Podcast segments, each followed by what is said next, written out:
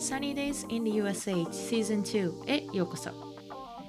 あなたは行き先が見えずにモヤモヤしたり迷子のような気持ちになったことはありますか？自分の選んだ道が正しいかわからなくなることはありますか？もし答えが Yes なら You're in the right place. Sunny Days in the USA Season 2では自分の道を切り進む素敵な方々をインタビューし一つでもテイクホームできる学びを発信していきたいと思っています。テーマは人生という地図上であなたを助けるコンパスになりますようにというテーマです。今回のインタビューは YouTube で活躍されている大家族フォーサイスケからよりさんを招いてのインタビューです。本当にビッグゲストすぎてさに緊張してしまいました。緊張全開ですので、聞こえるかなと思います。で、いおりさんは大家族の8人兄弟の長女であり、高一点ということで、そこに結構注目しがちだと思うんですけども、個人のお話を今回インタビューさせていただいて、本当にコアバリューというか自分軸がしっかりしていて、本当にかっこいい女性だなって思いました。このインタビューを通してあのいおりさんが私の尊敬する女性の一人ロールモデルってなりましたので皆さんにも聞いてほしいです。でこのエピソードがアップロードされる次の週が大家族フォーサイスケの YouTube チャンネルの1周年記念だそうです。なのでライブ配信などを予定されているそうなのでぜひいおりさんの SNS からチェックしてください。ではいおりさんインタビューを受けていただきありがとうございました。皆さん楽しんで聞いてください。Hi, I'm Yukari Peerless from はみ出し系ライフの歩き方 and you're listening to The Sunny Days in the USA では最初に自己紹介からお願いします。はい、えー、私の名前は、えー、フォーサイス・イオリというんですけれども、まあ、名前でわかる通り、まあ、ハーフで、えー、父親がオーストラリア人、えー、母親が日本人えー、なんですけれども、まあ、幼少期の頃から、まあ、母親の母国である日本と父親の母国であるオーストラリア、えー、を行き来する生活をしてきました。なので本当まあ、おそらく半分半分だと思うんですけれども、私の感覚的に、えー、多分60%が日本で40%がオーストラリアかなっていうような感じ感じなんですけれども、もう私も昔から行き来しすぎて、あんまり実は覚えてなくて、これもなんかお父さんとお母さんに聞きながら、あこんな感じなのかみたいな感じで、でもまあおそらくま半分半分ぐらい。なので結構そこら辺はユニークなま生い立ちというか、えー、してるんですけれども、まあ、そのおかげで、えーまあ、日本とオーストラリア2つのま母国があるという形で、今それもあの今している仕事だったりとかにもつながってきてるんですけれども、まあ、その他にまあ一つユニークなことといえば私、ま、大家族、えー、で実は8人兄弟、まあ、7男1女の一番上の長女で弟が7人いるんですね。なのであの、まあ、日本で育った場所も広島って言って結構広島の方の中でも田舎だったので、まあ、結構そのハーフでしかも大家族っていうのですごく目立ちながら日本では育ってきたっていうような、えー、バックグラウンドがあります。で、えー、まあ、小中高日本とオーストラリア、まあ、主に日本をベースにしながら、まあ、オーストラリアに留学するっていう形でオーストラリアはずっとホームステイをしてたんですけれども、えー、日本からまオーストラリアに英語をこう忘れないために、えー、まあ、長期で留学をするっていうのを繰り返して大学はまオーストラリアの大学に行って、えー、オーストラリアの大学卒業して、えちょっとして日本の東京で、え働き働いてで実は今、えー、本当1週間ちょい前ぐらいにオーストラリアに実は渡ったので今まさに、えー、ホテル隔離中でオーストラリアのシドニーにある、えー、ホテル、まあ、政府が定めた、まあ、ホテルに、え隔離中強制隔離っていう隔離中なんですけれども、まあ、そんな感じでそのあのタイミング的にもすごく時間があったので今回、えー、お声がけをいただいてすごくいい素敵なポッドキャストだなと思ったので、えー、引き受けさせていただきました。いやありがとうございます。本当にこうもう本当に素早く決まってこんなにトントン拍子で決まっていいのかなっていうぐらいあの 有名な方だし 返信来たのだけでもなんか嬉しかったのに すごいありがたかったです。はい。えっと、そのお母さんが日本人でお父さんがオーストラリア人ということなんですけども、えっと、そのどちら広島には結構長い間住んでて大学の時にっていう感じで生まれもオーストラリアだったのは本当ですか？というか。そう実は私も生まれオーストラリアなんですけれどもでも育った場所と全然違うところなので本当にパスポートに町の名前が書いてある程度でもともとその母親が、えー、オーストラリアのビクトリア州っていう州で教員をしていた時に私が、ま、生まれたんですけれども、まあ、そこで生まれたんです、ね、ただ生後6ヶ月の時に、まあ、母親のえー、実家である、まあ、広島の方に家族で渡ったので実質そこに今住んでたのが生後6ヶ月の時だまでだったので特にそこでそこがまあ、まあ、ホームっていう感じではなくて、えー、主にはあの、まあ、広島で育ったっていう感じではあるんですけどもその後にオーストラリアに渡った際は父親の母国あの父親のまあ、実家というか父親が育った、えー、また違う州クイーンズランド州っていう州の、まあ、小中高に、えー、通ったっていう形ですね。なので、まあ、そういう面で言うとやっぱり日本が母国っていう言い方をしてるのはやっぱりあの両親とか家族が割とずっと広島にをベースにしていて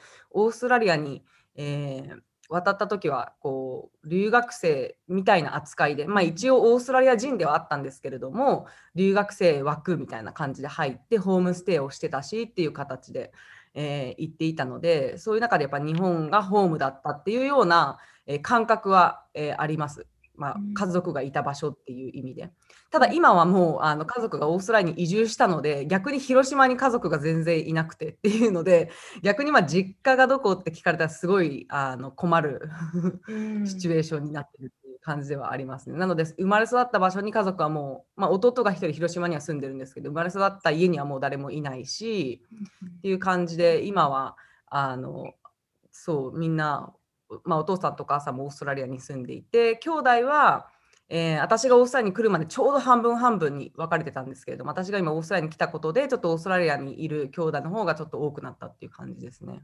そうなんですね。で、あの、お母さんとの、えー、YouTube の動画を見させていただいたんですけども、その時にお母さんがやっぱりオーストラリア人と日本人どっちもどっちだから、どっちもで育ってほしい、どっちの文化も知ってほしいっていうことをおっしゃってたんですけども、それに関してやっぱり行き来する中で、いおりさんにとってあの、アイデンティティというか、私は何人なんだろうとか、私は誰なんだろうとか、どこに所属しているというか、ビロングしてるんだろうっていうふうに考えたことはありますか？あ、もう全然、特に小学校の時、まあ、小中学校ぐらいの時までかな、私結構自分のこと二重人格って思ってたぐらい、日本にいる自分とオーストラリアにいる自分が全然もう違う人に思えて、なんか性格も変わるって言ったら変だけれども、やっぱり日本では日本人の感覚で住んでいて、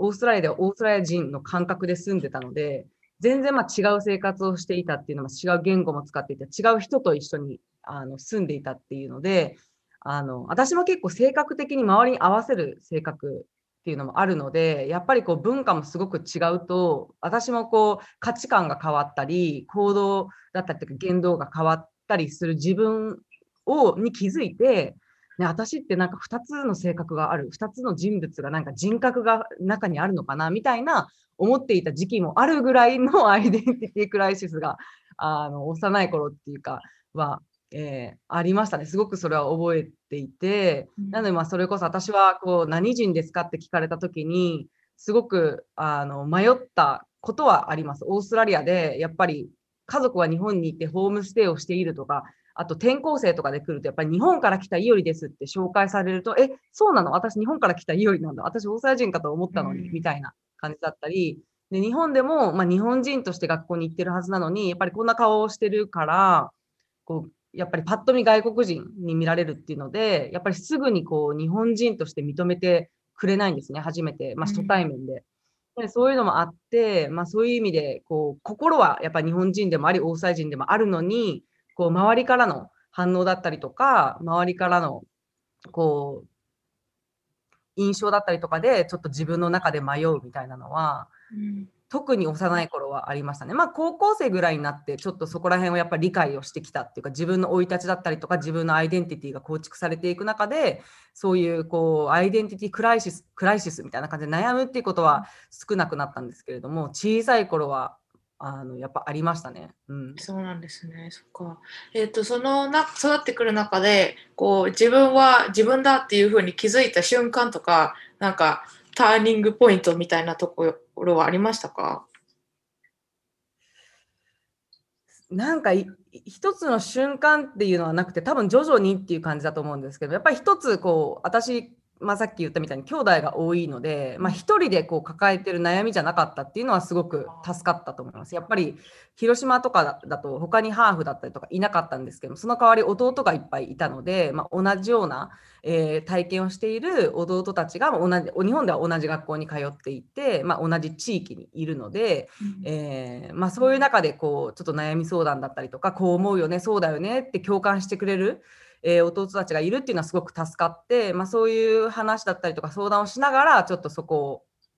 えー、自分を受け入れていったっていうのはあって一つの大きな瞬間っていうよりは、まあ、徐々に徐々に気づいたらあ大丈夫あこういうことかみたいな感じで気づき始めたっていう感じでしたね。なのでそのこの瞬間っていうのは特に、まあ、なかったんですけれども、うん、だんだんだんだんこう自分を理解していく中で気づいたらっていう感じでしたね。そうなんですね。弟さんがいるのは本当に心強いですね。まあ、たくさんいたんで、ね、すごい助かりました。年も結構近いんで、弟っていうよりもなんか友達みたいな感覚で育った部分はあったので、うん、で今もあの弟っていうよりも友達として接してる部分も大きいっていうので、結構そこはすごい助かりましたね。そうなんですね。そっか、すごい素敵な家族だなと思って、いつも YouTube 見させてもらってます。ありがとうございます。はい。じゃあ、えっと、先ほども言ってたように、大学はオーストラリアであの行かれたっていうことだったんですけども、その時のことについて、専攻だったりとか、あと、楽しかったことだったり、あと、まあ、大学生活大変だったことももちろんあると思うんですけども、そういうことを教えていただいてもよろしいですか？はい。私は、まあ、日本高校は日本で卒業したんですけれども、まあ、オーストラリアの大学と日本の大学どっちに行くかって考えた時に実はオーストラリアの大学を選んだ、まあ、決定的な理由があってそれはまシステム的にオーストラリアの大学ってその学費をま出世ローンみたいな感じでできるんですね。なのになので要するに親に親に負担をかけずに自分でえー、仕事を始めた時にその給料からその学費がが徐々に差し引かれるっていうシステムで親に負担をかけずに大学に行けるっていうのがオーストラリアなんですね。うん、なのでそういう金銭的な面で、まあ、今まで親にいろいろこう大阪へと日本を行き来して、まあ、留学っていう形で本当にあの投資をしていただいたのであのそれは高校生までっていうことで、まあ、大学からやっぱり自立したいっていうのがやっぱりあったので、まあ、そういうので、まあ、オーストラリアの大学っていうのを自分の中で決めていて、まあ、オプションがあの日本の大学オーストラリアの大学かってなったらオーストラリアの大学しかないっていう感じではあったんですけれども。で、まあ、そのオーストラリアの大学に行くってなって、日本の高校を卒業して、しかもオーストラリア人の国籍があって、オーストラリア人として現地の大学に行くっていうのが、全然こう、今まであの例がなくて、私の周りに。で、私の親も実は留学斡旋業、その当時してたんですけれども、留学エージェントもでもわからないようなオーストラリアの大学にへの入り方、やっぱ留学生として、まあ、日本人として行くわけではない。けれども海外の高校海外で育ったオーストラリア人が現地の大学に行くっていう誰も分からなくてその入り方が。でいろいろ現地の大学にもいろんなところにメールして聞いたんですけど結構みんな分から現地の人たちも分からなくてその大学大学自体も。すごい実は大変だったんですね。でまあいろいろあってこれも実は YouTube の動画でも話してあのるんですけれどもあのそこはやっと大阪の大学に入ることができて、まあ、そこでじゃあどのコースをしようってなった時にやっぱそこで初めて私自分の、まあ、将来の夢じゃないですけどもどんなことがじゃあしたいのかやっぱりその自分が将来したいことを考えてから、まあ、それにつながるようなコースを選びたかったのでいろいろこうあのどんなコースがあるのかっていうのを調べてた時にやっぱり私のこう軸としてはその小さい頃からずっとこう将来やりたいなって思ってたことはやっぱオーストラリアと日本の架け橋になるっていうのもずっと思っていてただまあそれが何なのかっていうのは全然分かんなかったんですけどとりあえず自分の2つの母国である日本とオーストラリアをつなげる仕事をしたいっていうのはもうずっと小さい頃から思っていて。でそれに一番まあそれに一番届きやすいコースは何かって考えた時に、まあ、国際ビジネスインターナショナルビジネスっていう、うん、あのバチェラーが、えー、あった私が行った大学にあったので、まあ、それを専攻しました。なので、Bachelor of International Business で、一応メジャーはマーケティングっていう形で、えー、オーストラリアの大学にそのコースに入ったんですけれども、まあ、楽しかったこといっぱいありますね。私結構そのボランティアだったりとか、その課外活動的な積極的に、えー、やってたのでもちろんま授業中も 頑張ったんですけれども、まあ、特にそのボランティア活動だったりとか、えー、そのメントプログラムだったりとかやっぱりそのはい新しく入ってくる、えー、生徒たちの面倒だったりとかチュータリングだったりとか、まあ、そういうこう、まあ、アルバイトみたいなボランティアみたいなこともたくさんしてたので結構その課外活動的なところが私の一番の思い出ではあります。もちろん授業中も楽しかったんですけど、オフサイの大学ってすごいなんか大変なんですね、勉強が。なんか日本と、日本の大学と違って、割とこう比較的オーストラリアの大学は、まあ、受験、入学試験とかっていうのがないので、受験システムがないので、割とこう入るのは簡単なんですよ、オーストラリアの大学。ただ入った後に卒業するのがすごく難しくて、あの結構勉強量が半端ないので、やっぱり勉強は簡単ではなかったっていう意味ですごく大変だった。もう常にこうテスト前だったりとか、まあ、アサイメントも課題もすごくたくさんあったので、常になんか勉強してた思い出があるので、そこら辺はなんか大変だったかなと思いますね。で、一番あの良かったクラスが結構まあ国際ビジネスっていうのでその cultural differences みたいなクラスが結構あって、うん、その文化の違いだったりとかを学ぶクラス。でそこで割とこう初めて文学的な面で日本とオーストラリアの文化の違いっていうのを学ぶ機会があった時にすごく私はそのクラスはすごく楽しくてなんか日本を客観的に見るじゃないですけれどもオーストラリアの視点からこう日本の文化について学ぶっていう授業はなんか私にとってすごく思い出に残ってる授業だったなとなんか思ってます。そうなんですね。そっか。えっ、と、動画の方で、あの、私見させていただいて、あの、入学が結構難しいなって思ったんですけども、いおりさん自身は、あの、日本の高校卒業してオーストラリアに行かれたっていうことで、それの時に、英語の方はもう全然問題なく、大学が始まったら大学の授業もついていけたっていう感じですか？まあ私は一応高校の時にもオーストラリアに留学してたので、一応私高校を4年間やってるんですね、全部で。で、オーストラリアで高1、高2をやって、日本でまた高2、高3って言って、高2を2回やってるんですね。で、そういうので、やっぱりあのまあね、母親と父親がこうずっと行き来してる生活をしてるっていう中で、まあ、バイリンガルに育つことができたのでその言語面っていうのではそんなに苦労はしなかった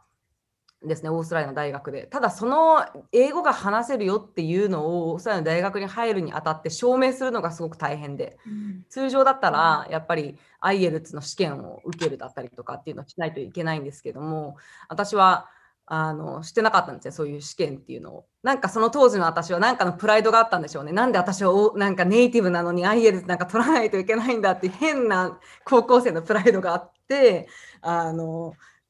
オーストラリア人なんだからオーストラリア人としてねその英語の証明なんて必要ないでしょうっていう感じで言ったんですけども、まあ、最終的にはそのオーストラリアの時オーストラリアの高1高2で通っていた大あの高校えー、オーストラリアで通っていた高校の校長先生にわざわざなんかレターみたいなのを書いてもらってあのこの子は英語話せますよっていうのを、まあ、その形で証明してもらってやっと降りたっていう感じで結構そこら辺はなんかユニークな普通じゃない入り方をした面はあります。私がすごくなんかプッシュしちゃったせいで。私の変なプライドのせいで。あの動画で弟さんがあの泣きながら電話してたの覚えてるっておっしゃっててあそんなことをしてたんだと思ってその時は必死でしたね、もう。そうなんですね、そっか。でも結果的にやっぱり、あのー、オーストラリアの大学を出てよかったなって思いますか？あよかったなって思います。やっぱりそのオーストラリアの大学、さっき言ったみたいにすごく勉強が大変なんですけれども、その大変だったおかげで、やっぱり身につくものはたくさんあって、で実際こうオーストラリアの大学ってその将来に役立つっていうのを大きな、えー、まあ、大きく掲げてて、その授業で。これは将来に、将来社会人になった時に役に立つスキルだからこんなに大変なことをやってるんだよみたいなことをこう言いながら、私たちに課題をいっぱいあの押し付けてたっていう感じはあるので、でも実際にそのやってみて、社会人になってみて、大学で勉強したことがすごく役に立ったなっていうのはすごくあるので、まあ私は日本の大学に行ってないので比べることっていうのはやっぱ難しいんですけれども、あのオーストラリアの大学で勉強したことっていうのはやっぱり社会であの、まあ、社会人になって仕事で役立ったなっていうのは私は感じましたね。なのでオーストラリアの大学に行ってよかったなっていうのはすごく感じます。大変だったけれども大変だった分あのそれそれぐらいのスキルがやっぱりちゃんと身についたっていう感覚は、えー、ありましたね。うんそうなんですね。やっぱり海外の大学は結構一定してそういう感じの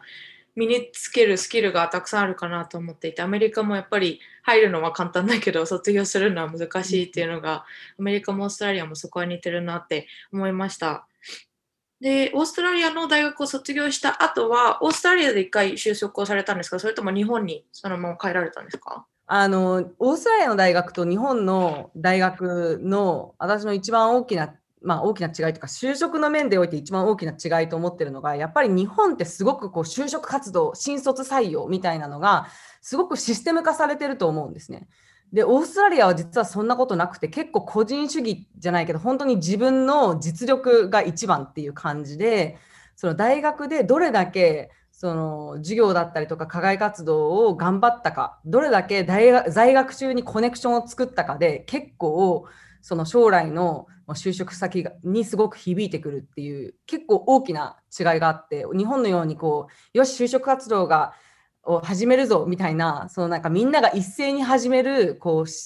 就職活動新卒採用みたいなシステムがないんですよね。なので、そこであの最初にそそれを私も知ってたので、これ日本で就職するのって多分難しいだろうなって思ったので、うん、まあ、オーストラリアで就職しようって思ったんですね。はい、で、私の国際ビジネスのコースの、えー、授業の一つで、その取った科目の一つで、インターンシップっていう科目があったんですよ。あのエレエレクティブで選択授業みたいな感じで。はい、で、そのインターンシップっていう授業での一環であの自分でインターンシップ先をあの確保して、そのワンセメスターだけ、あの週1で通う。で、それが実際あの成績になるっていうような授業があって、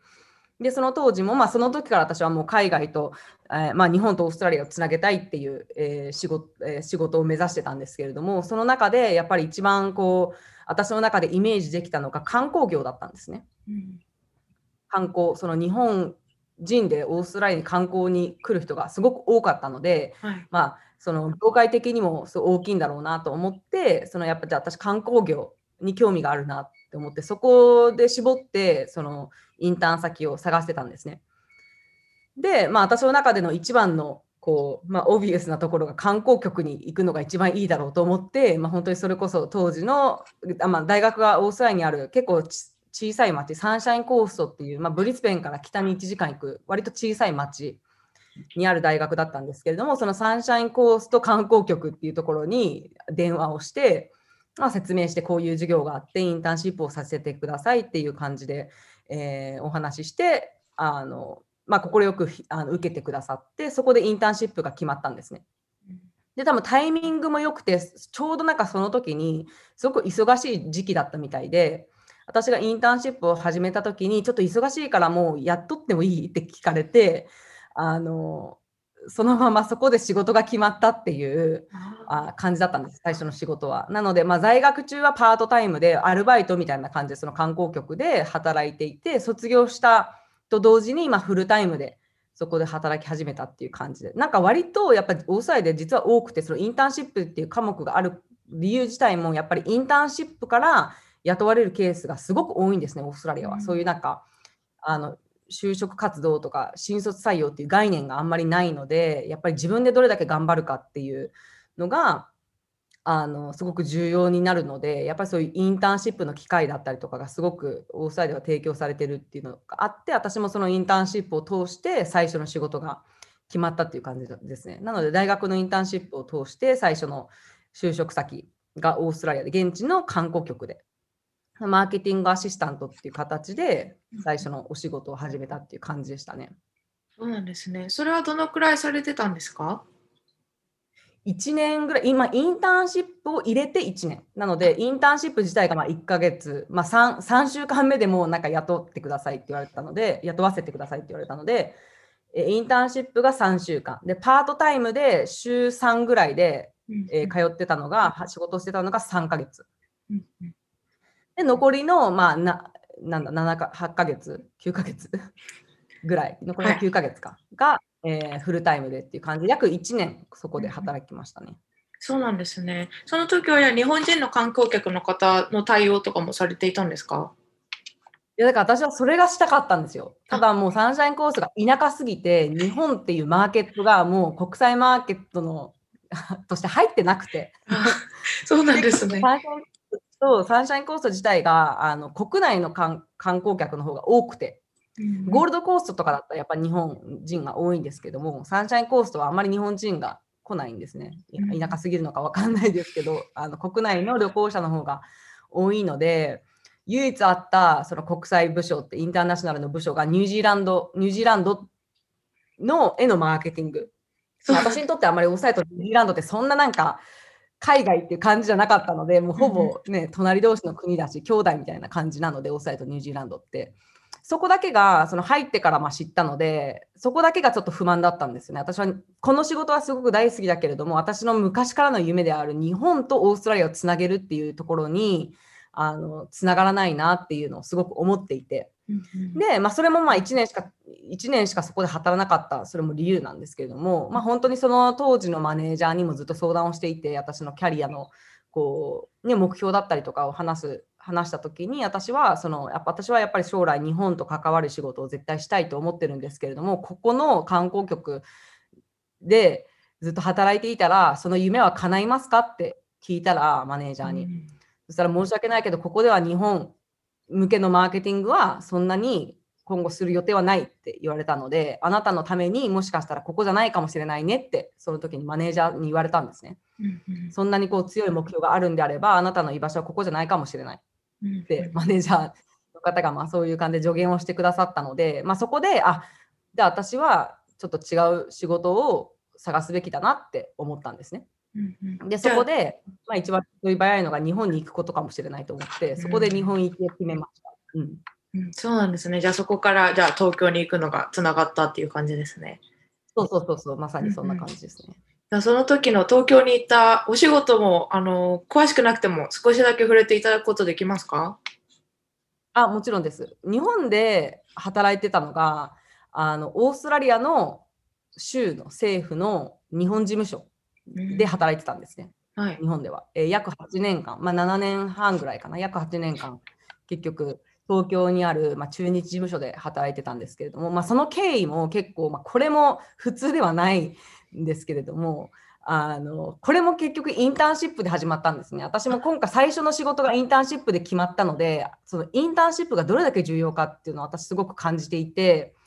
しかもインターンシップだ、無償インターンシップだったら絶対ノーっていう人少ないじゃないですか。ただで働かせてくださいっていう人に嫌ですっていう人あんまりいないなと思ったので、でも一回入れば絶対つながると思ったんですよ。一回入っちゃえば、次に誰かを雇うってなった時に、一番簡単なのが、あ、もうただで働いてくれてる人いるじゃんってなって、雇いやすくなるじゃないですか。なので、それを、あの、そうなることを願って、とりあえずじゃあインターンシップをまた探そうっていうあの形で日本に行ったんですね。で、まあ私の中でオーストラリアと日本の架け橋になるっていうね、あの目標だったので、とりあえずじゃあ日本にあるオーストラリア関係のところにもとりあえず連絡をいっぱいしよう。ってなって、本当に大使館だったりとか、商工会議所、日本とオーストラリアの商工会議所だったりとか、あの日本にあるオーストラリアの州政府の中日事務所片っ端からメール送ったんですよ。私の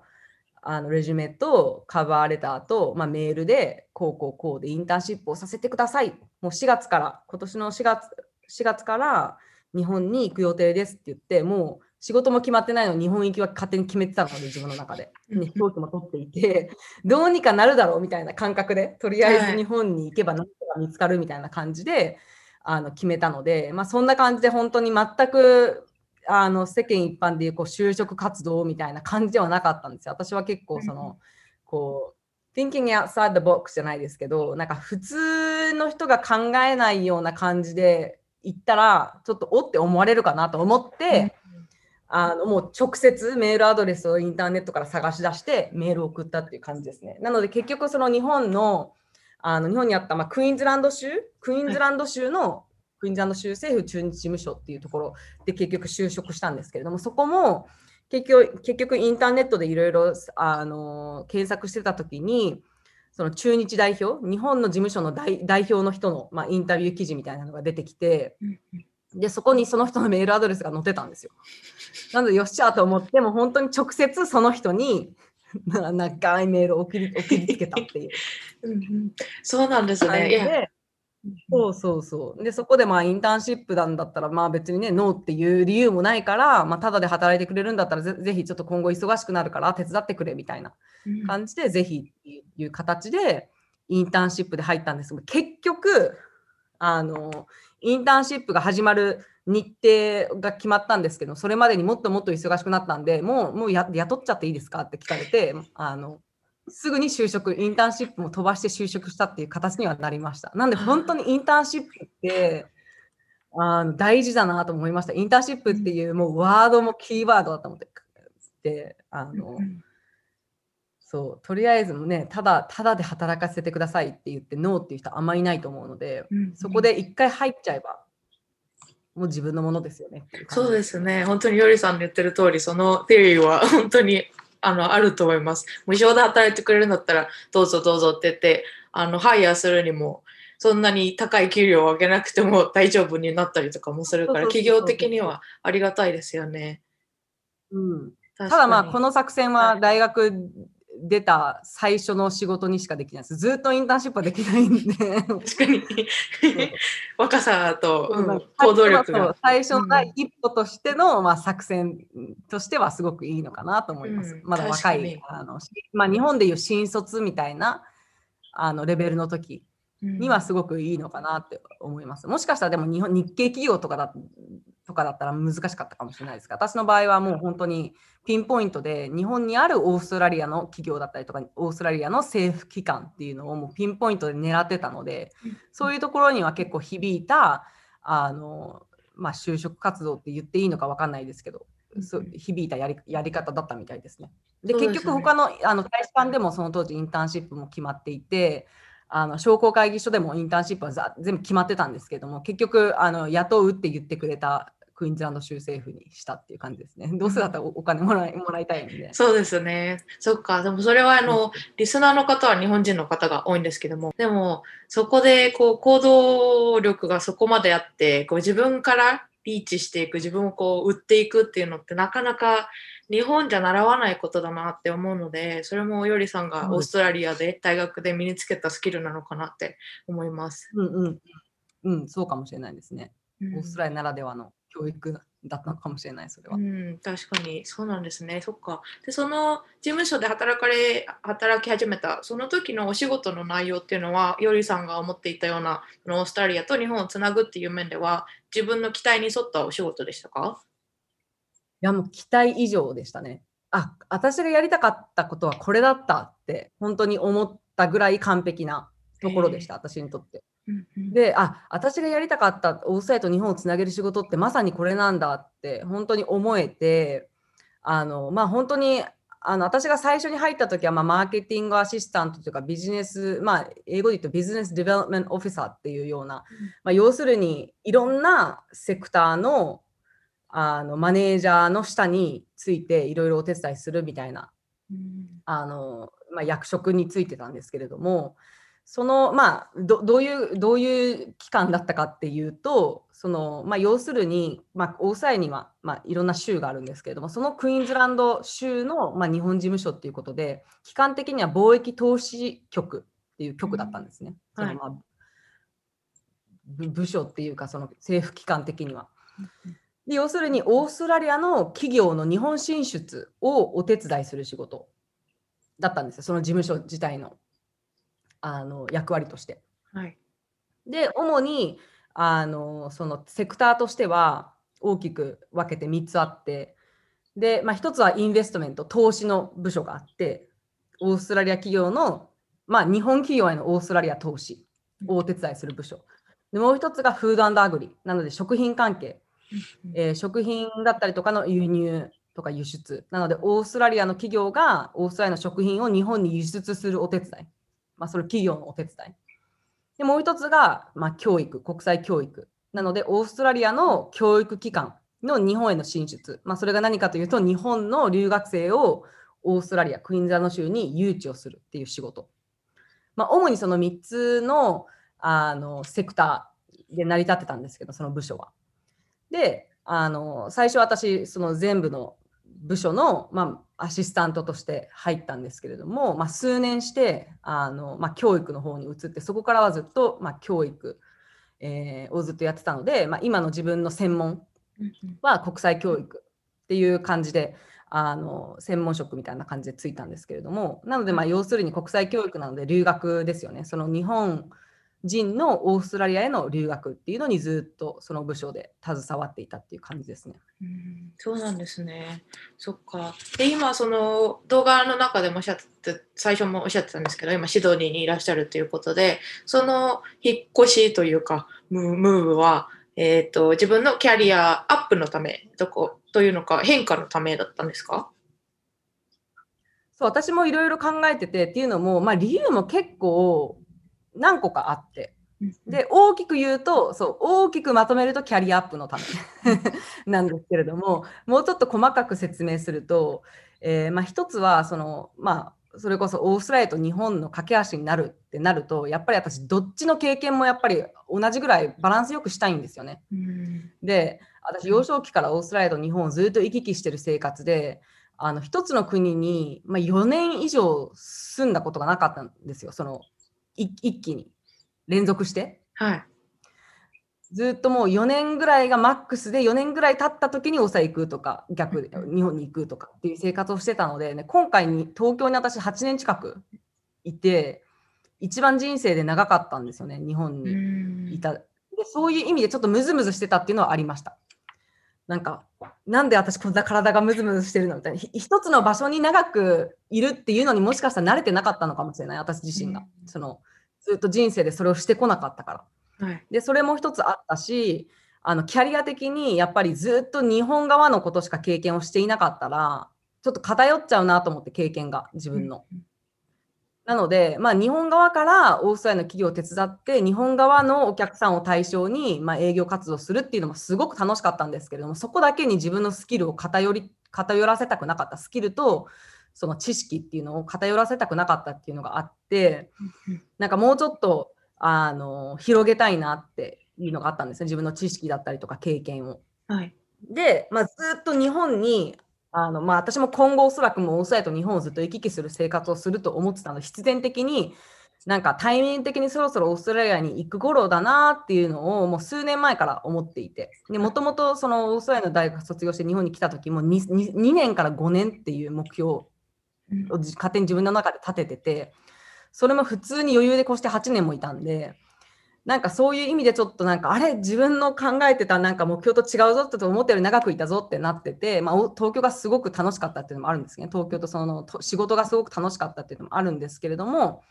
あの、まあ、次のステップに進みたいっていうのが自分の中であってもう少しこう幅を広めたいじゃないですけれどもちょっとオーストラリアでのキャリアの経験を積みたいっていうのが一つありました。でもう一つがこれどこでもまだ実は言ってないんですけどもはい。あのどこいいんですか？ちらっと言ったかもしれないここで。いや大丈夫です。全然全然あの私大学院に入る入りたいっていうの。がずっとあってそうそうそう。あのもう大学を卒業した時からその当時実は大学院に行くか就職を先にするかっていうのをあの、うん一時期悩んでた時期があってすぐ大学に大学院に行くこともできたんですけれどもちょっと社会経験積みたいなっていうのがあってまあ一回社会人になったんですけどずっと大学院には行くっていう前提でうんあの社会人をしてたのであのそこその夢は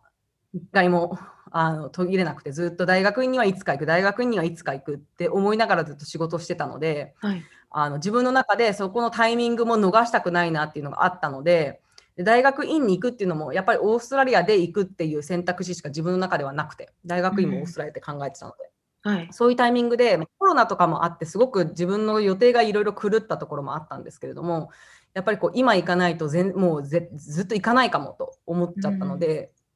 去年いろいろ考えてた時に、はい。なので今のタイミングでオーストラリアに行って、まあ、これからゆっくりあのいろいろ今申し込んでるんですけれども MBA もしくはまあ国際ビジネス系のマスターのコースうんっていうのを今見ていて、あのおそらくパートタイムでやることになると思う思うんですけれども仕事しながら仕事をしながらパートタイムでの大学院のコースをやるっていうので今ちょっと目標を持っていてそうなのでそれも大きかったですねなので結構まあそれを大きく全部ひっくるめてキャリアアップのため そうですね。そうなんですね。そっか。すごいな。でもその大学に行きたいっていうキャリアアップをしたいっていうモチベーションはこうどこから来ていると思いますか？そのよりさんが誰かを見て誰かがロールモデルでそういうふうな働き方をしてるから私も頑張ろうって思えるのかそれとも何か影響があったことはありますか？あでもロールモデルっていうのもあるかもしれないんですけれども、まあ、一つは勉強がすごく好きで大学が大学の勉強がすごく好きだったんですよ。であの結構成績もオーストラリアの大学で成績が良かったので結構その学ぶ楽しさみたいな、あーっていうのもすごく大学中にあったので社会人、ね、8年ぐらいしてやっぱりこう勉強 I miss studying みたいな感じですよね。なんか勉強がしたいなみたいなムズムズもあって。うんうんあのまあ、で一つもう一つはそのやっぱり私のこう職業的にインターナショナルビジネスだったりとかやっぱビジネスに入ってるのでその私のこう目標としている女性だったりとかロールモデルの人たちのあの今までのキャリアだったりとかバックグラウンドを見るとやっぱりみんなやってるんですよね。大学院とか MBA とかを。でそのみんなその MBA の経験をすごく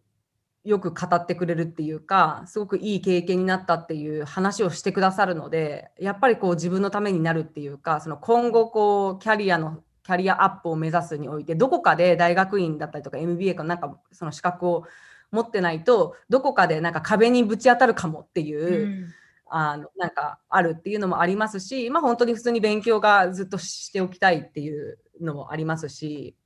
な何かそういうなんか certificate とか学士とかそういうあのあの certificate 系のものを取るのが好きっていうのもあるんですけども結構オンラインであのコースだったりとかやったりするのでうん。あのコロナ中もマイクロマスターっていうオンラインコースをやったり、結構その勉,、まあ、勉強が好きなのかもしれないですけど、まあ、そういうなんか勉強しながら働くっていうのがすごく自分にとって魅力的なこう時間の使い方うんそうなんですだね。なっていうのがあるので、うんそう。なんで、そう、大学院っていうのはずっと昔からやりたいとは思ってたんですけど、タイミング的にはいつがいいかなって思ってた、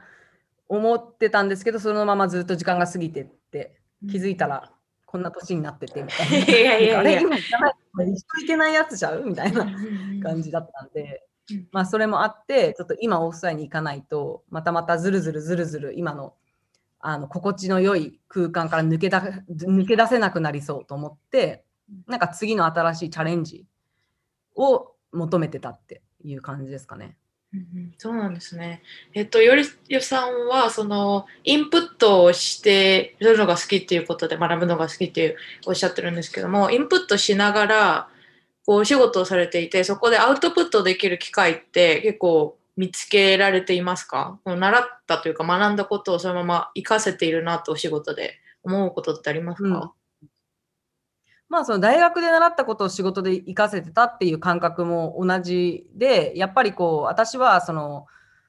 常にこう大学の各、ね、科目だったりとかコースをするときにあこれを実生活でどうやってこのスキルを使おうみたいなそのオンラインコースをやっていた時も、まあ、リーダーシップのコースをやってたんですけれどもその当時私もちょうどマネージャーになったばっかりでそのリーダーシップとは自分でどんなリーダーになりたいのかみたいなのを考えながらやっぱそのリーダーシップのコースを受けてたのでやっぱりその常にこれをどう自分の生活に、まあ、その社会人としての仕事での生活に生かせていけるかっていうのを、まあ、常に考えながら、まあ、そのインプットはしてるつもりなので、まあ、一つ一つがその実践をあの、まあ、それこそその大学院しながら働きたいっていうのもそれがまさに理由でなんか大学院100%だけやったらそれをこうアウトアウトプットする場所がすぐになかったらなんか難しいかなと思ってなのでインプットをしながらアウトプットできる場所をを自分の中で作って同時進行にしたら一番手っ取り早いのかなって思ったりしたのはありましたね。なのでまあその働きながらパートタイムで勉強するっていうやり方が私の中で一番多分しっくりくる自分の中での一番のあのやり方だなってって思ってます。うん、本当に素敵です。なかなか日本だとないコンセプトっていうのもありますよね。お仕事しながら学校に行くっていうのって結構欧米のコンセプトというか、日本でなかなか、そうですね。仕事するか勉強するかって結構分かれてますもんね。うん、うん、確かに。そうですね。そっかそっか。じゃあ今、オーストラリアに来て、今からされるお仕事も教育系の留学系のお仕事なんですか？そうです。まあ本当に今や、今からやることは前までやっていたことにと似てるんですけれども、もう少し大きな、大きく範囲を広げてっていう感じですね。なので日本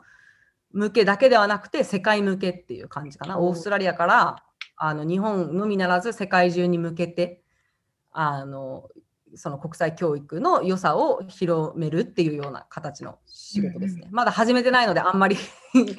あの言えないですけど、まあ、そんな感じのところに勤める予定ではあります。そうなんですね。じゃあスケールがどんどん大きくなっていく。はい、そうですね。そうそうそう。なんで日本以外の国について学ぶいい機会になると思うので、すごく楽しみにしてます。そうなんですね。そっか、すごいかっこいいなって今思います。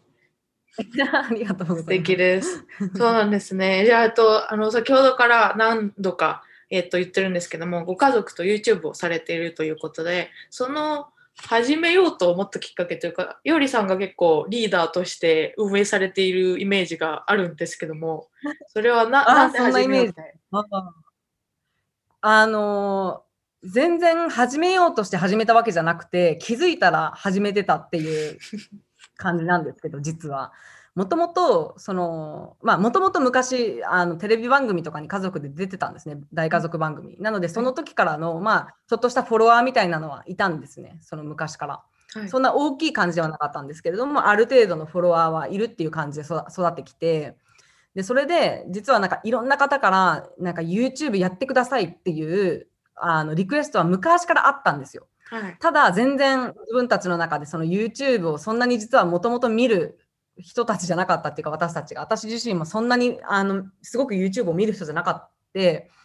あの YouTube の魅力っていうのよく分かってなかったんですね。なのでそんなに真剣に捉えてなくてそのいろんな人から言われることを。ただきっかけとしてはそのまあコロナコロナになって自粛生活になったじゃないですか。はい、でそれでやっぱりこう自由に行き来できなくなって大阪と日本を。今までだったらまあ、家族は離れ離れだけれども、まあ、いつでも戻れる感じだったんですよ。日本にいる人はいつでもオフサイに行けるし、オフサイに行けるいる人はいつでも日本に簡単に行けるようなあの環境だったのが、急にそういう環境じゃなくなった時に、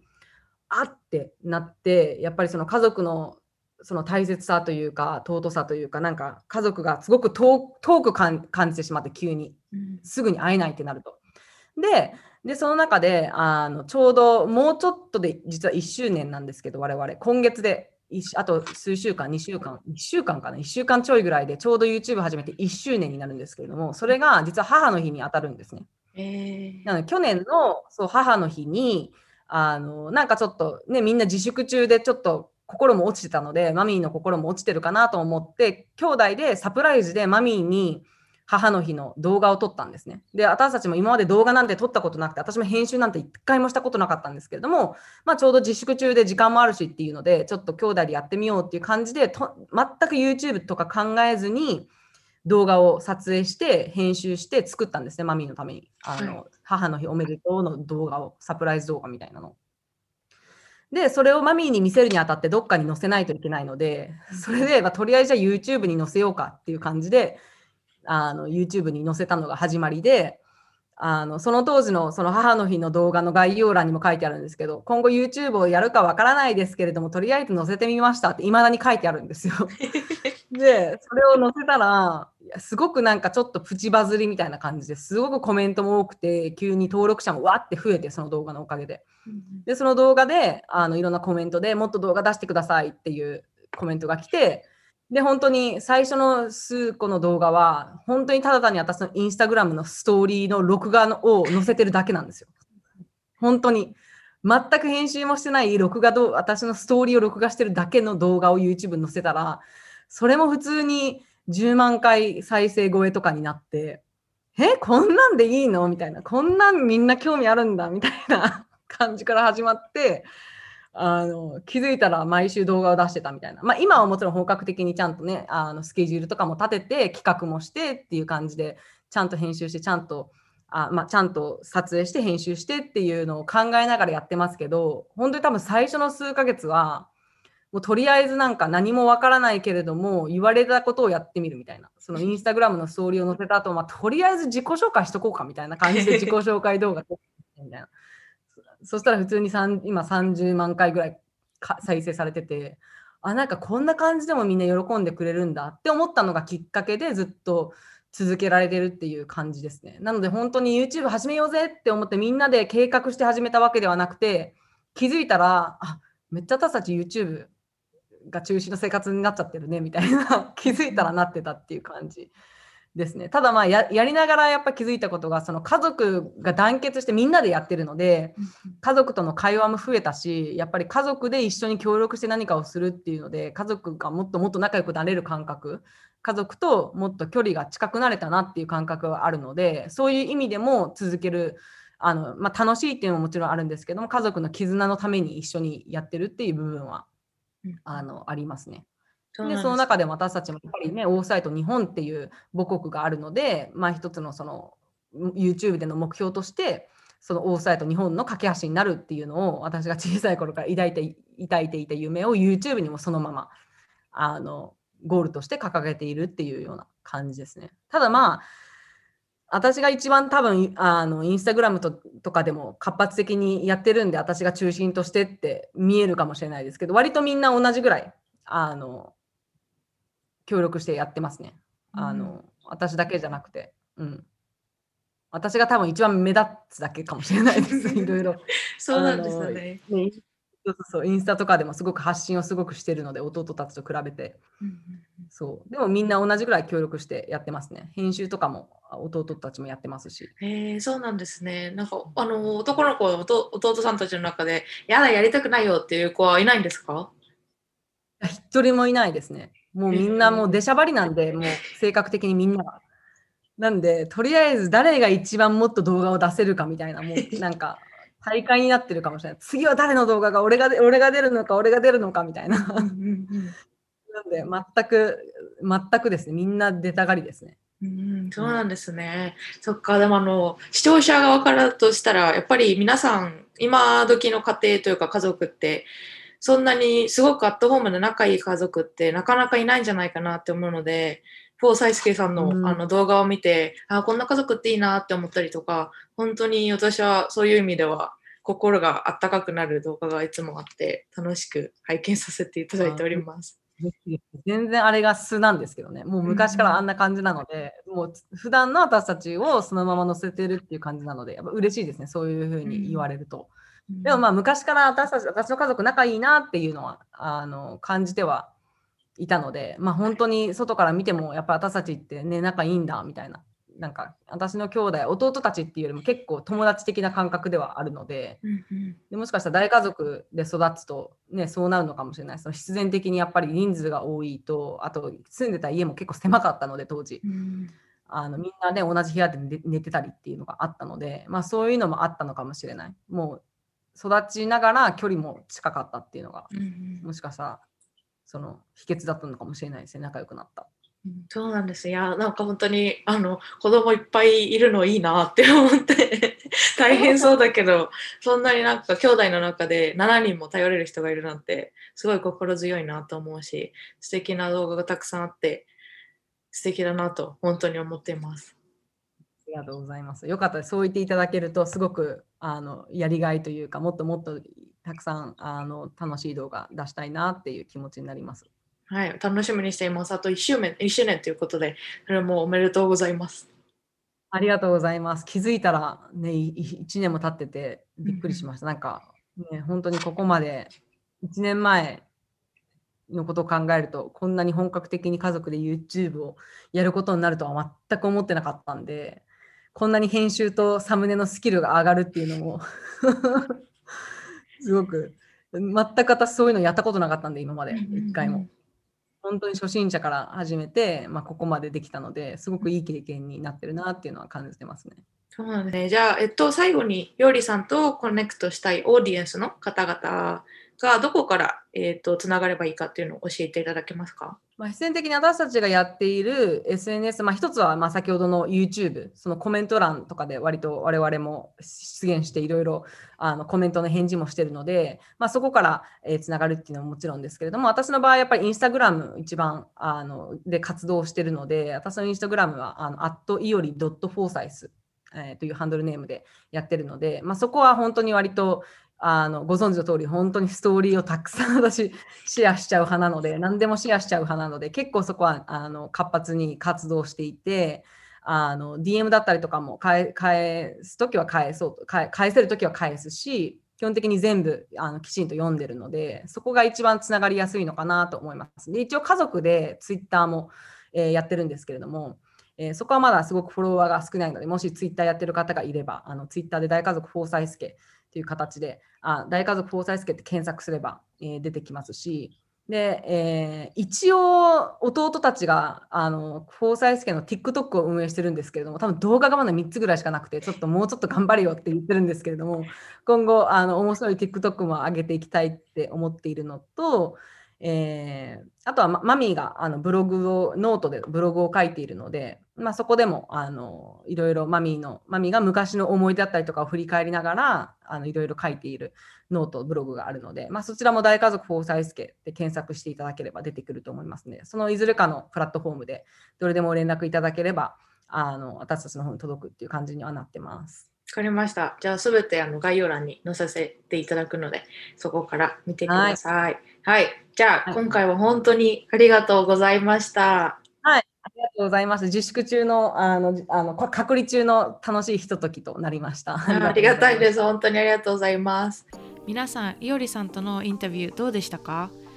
昔から日本とオーストラリアの架け橋になりたいと思って夢見ていたよりさんがそれを実現して今でもその夢に携わっているのを見てすごく素敵だなって思いました先ほども言ったようにいおりさんたちの YouTube チャンネル大家族フォーサイスケさんが1周年を迎えるということなので皆さんいおりさんの SNS からチェックしてみてくださいでは今日も Sunny Days in the USA を聞いてくれてありがとうございました。皆さんの一日がサニーデイになりますように。